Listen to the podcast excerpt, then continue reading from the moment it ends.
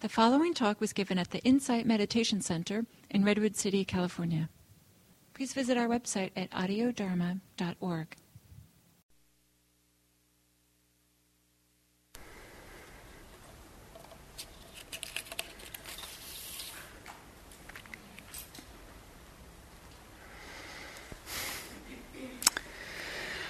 Whether you have a sense of familiarity or unfamiliarity with what's arising from moment to moment, the truth is the mind doesn't really know what's going on before it comes up.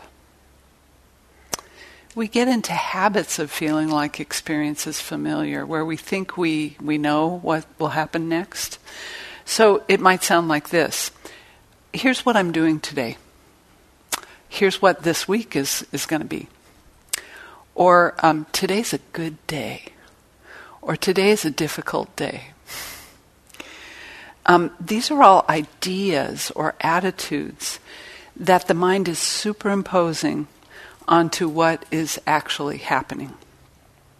And sometimes it's only when life brings us surprises or even big shocks that uh, we are shaken out of the delusion that um, we're having, and that things suddenly feel unfamiliar. So one way the mind gets conditioned by experience, one way it sort of leans into suffering and stress, is when we develop habits of wanting to control what's happening. Has anybody here ever wanted to control what's happening in your life? Um, we want to make our lives happy. Um, and we go to elaborate lengths to try to make things be how we want them to be. We want to get rid of anything that doesn't feel good. We may even blame ourselves when conditions don't uh, arise that don't feel good. Um, this is where we get attached to having things be a certain way instead of being with things the way they actually are. And this is where we cling to trying to control our experiences, and this is where we suffer. So these are totally understandable habits, and they come from having a prefrontal cortex. So that's the area in the front of the brain that is believed to be responsible for our ability to plan, organize, make decisions. It's also the area that monitors what we might say or do Um, in order to help us fit in or be socially appropriate. So those are useful functions, you know, that help us get things done and and get along well with other people in the world. In fact, workplaces really reward and promote us if we have an overactive prefrontal cortex. Or relationships might go more smoothly because of this prefrontal cortex. However, it may be also one of the places where the mind develops a delusion that we have a final say over what happens. It's as if because we organized, planned, and made decisions about stuff, the outcome is supposed to be the way we planned it, you know, as if we have control. I like the way Wikipedia defines the prefrontal cortex. This brain region has been implicated in planning complex cognitive behavior, personality expression, decision-making, and moderating social behavior. So planning complex cognitive behavior, that's what we do when we have ideas about things. We've got a way that this day or this week is going to go, or we're going to do something. Personality expression, who I am. You know, what's me and mine? Decision making, how I'm going to make things come out the way I want them to. Um, moderating social behavior, how I'm going to fit in. So I like, I especially enjoyed the definition, including this brain region has been implicated. So, you know, the word commonly means to show someone has been involved in a crime. So the prefrontal cortex has been implicated in creating some of our suffering. Guilty as charged, Your Honor. So our minds can get so habituated to this activity of planning and deciding and thinking we control outcomes Um, so I, I don't know if any of you have noticed this, but I noticed that my list of things to do to stave off the symptoms of aging kept getting longer and longer.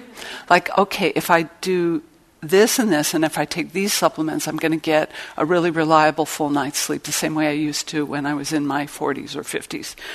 Okay, if I do this exercise and this exercise and this exercise, things won't feel stiff and, and uh, creaky. It got. I, I've been through so much physical therapy that if I actually did all of it now, um, I'd be doing two hours of physical therapy a day. So finally, it was like, oh, I'm I'm aging. Of course the body's getting creaky and old, and you know it's been through a lot. So this is an example of um, getting so habituating at wanting to know or wanting to control things, to control outcomes, that I developed habits or ideas um, that I somehow could control it.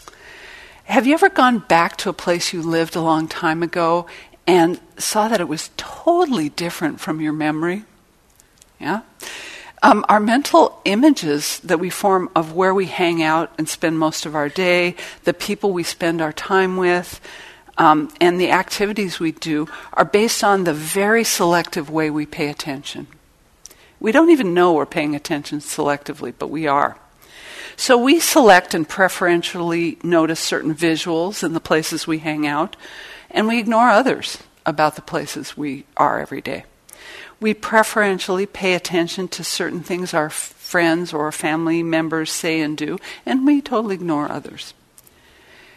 Um, one of the, a, a great therapist that I really admire points out that couples think they know each other. They get a delusion of familiarity with each other.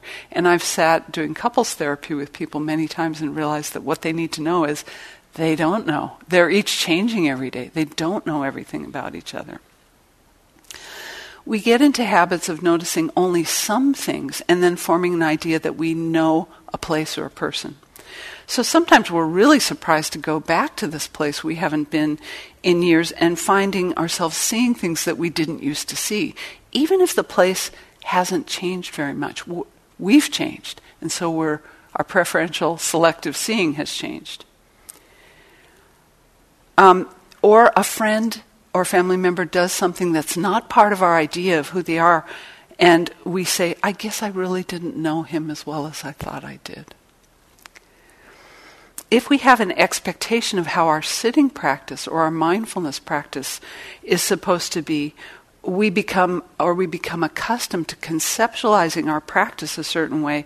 It can come as a surprise or even a source of confusion when there are pronounced shifts in what we're noticing or how we're noticing it. So it's possible at moments like that that we've shed some habits of familiarity.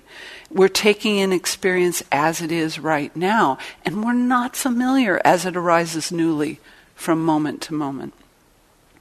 So we can develop habits of attending only to certain pleasant experiences that are happening when we're sitting, or we can have habits of noticing only the difficulties that come up, like, and you know, fail to pay attention to other helpful states of mind that are happening sometimes. Or we can develop a habit of drifting along in meditation and not really being precise about what we're noticing. Um, these habits with what's familiar um, can keep us from discovering things as they actually are, from discovering reality. So our habits and expectation about how meditation is supposed to be can prevent us from finding freedom from suffering.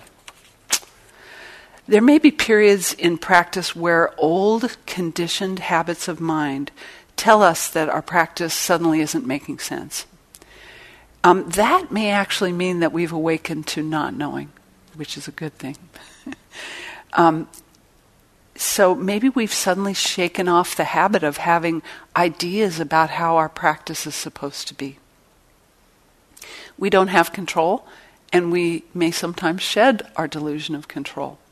So here's the good news.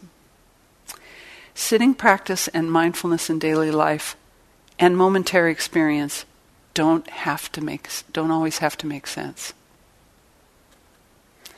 we don't always have to feel oriented. It doesn't have to feel any particular way. It doesn't have to feel like we know what's going on. um, some fellow meditators have told me that their sitting practice never feels quite right. And yet they notice that their life is changing and um, getting better in some way. Maybe they're not as reactive, or their mind isn't always as preoccupied as it once was. Um, even very experienced meditators have told me that they don't really know where they are in the practice. Um, you know, but that life is getting happier in general and more peaceful year by year.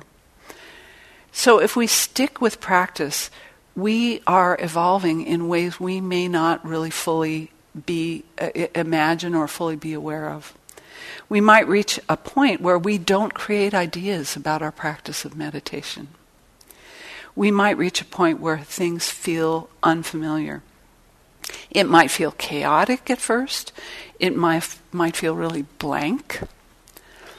Or it might feel any way that's different than what we are used to.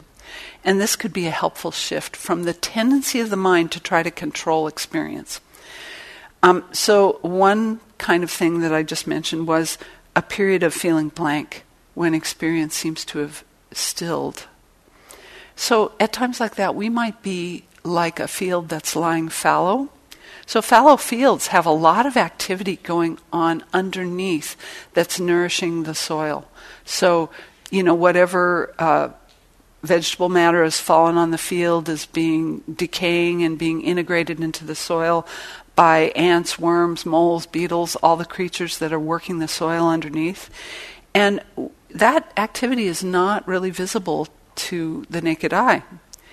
Um, it's not easily discerned, but it's preparing a rich ground for future growth.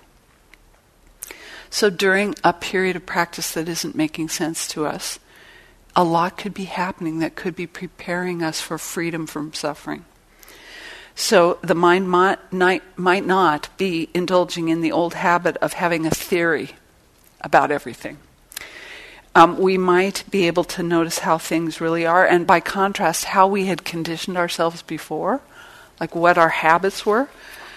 Um, and the conditioned mind, you know, that we've been cultivating our whole life by doing certain things, wants to understand, uh, maybe yours isn't like this, but mine wants to understand everything, it wants to know everything, and it wants to have a theory about everything. Um, it could be. Re- it's very useful for, you know, jobs and careers and making our way through the world, but it can also be excessive. So we might be addicted to the tendency of the mind to think it has everything all figured out, um, or it, that it's it knows experience. So what does it mean if something feels all figured out or smooth or familiar? It might mean that the experience is, instead of us being with the experience as it is, that we're fitting it into our, our previous ideas. Um, the thinking mind is actually conceptualizing what the experience should be. We're then shaping experience, but we are not being mindful when that's happening. So a potential drawback to our ideas is that they may be part of the system of suffering or stress that's keeping us from being free. On one hand, our insights into experience um, and how it may fit into patterns can be really useful at times. So I'm, I don't want to dismiss the capabilities of our thinking mind.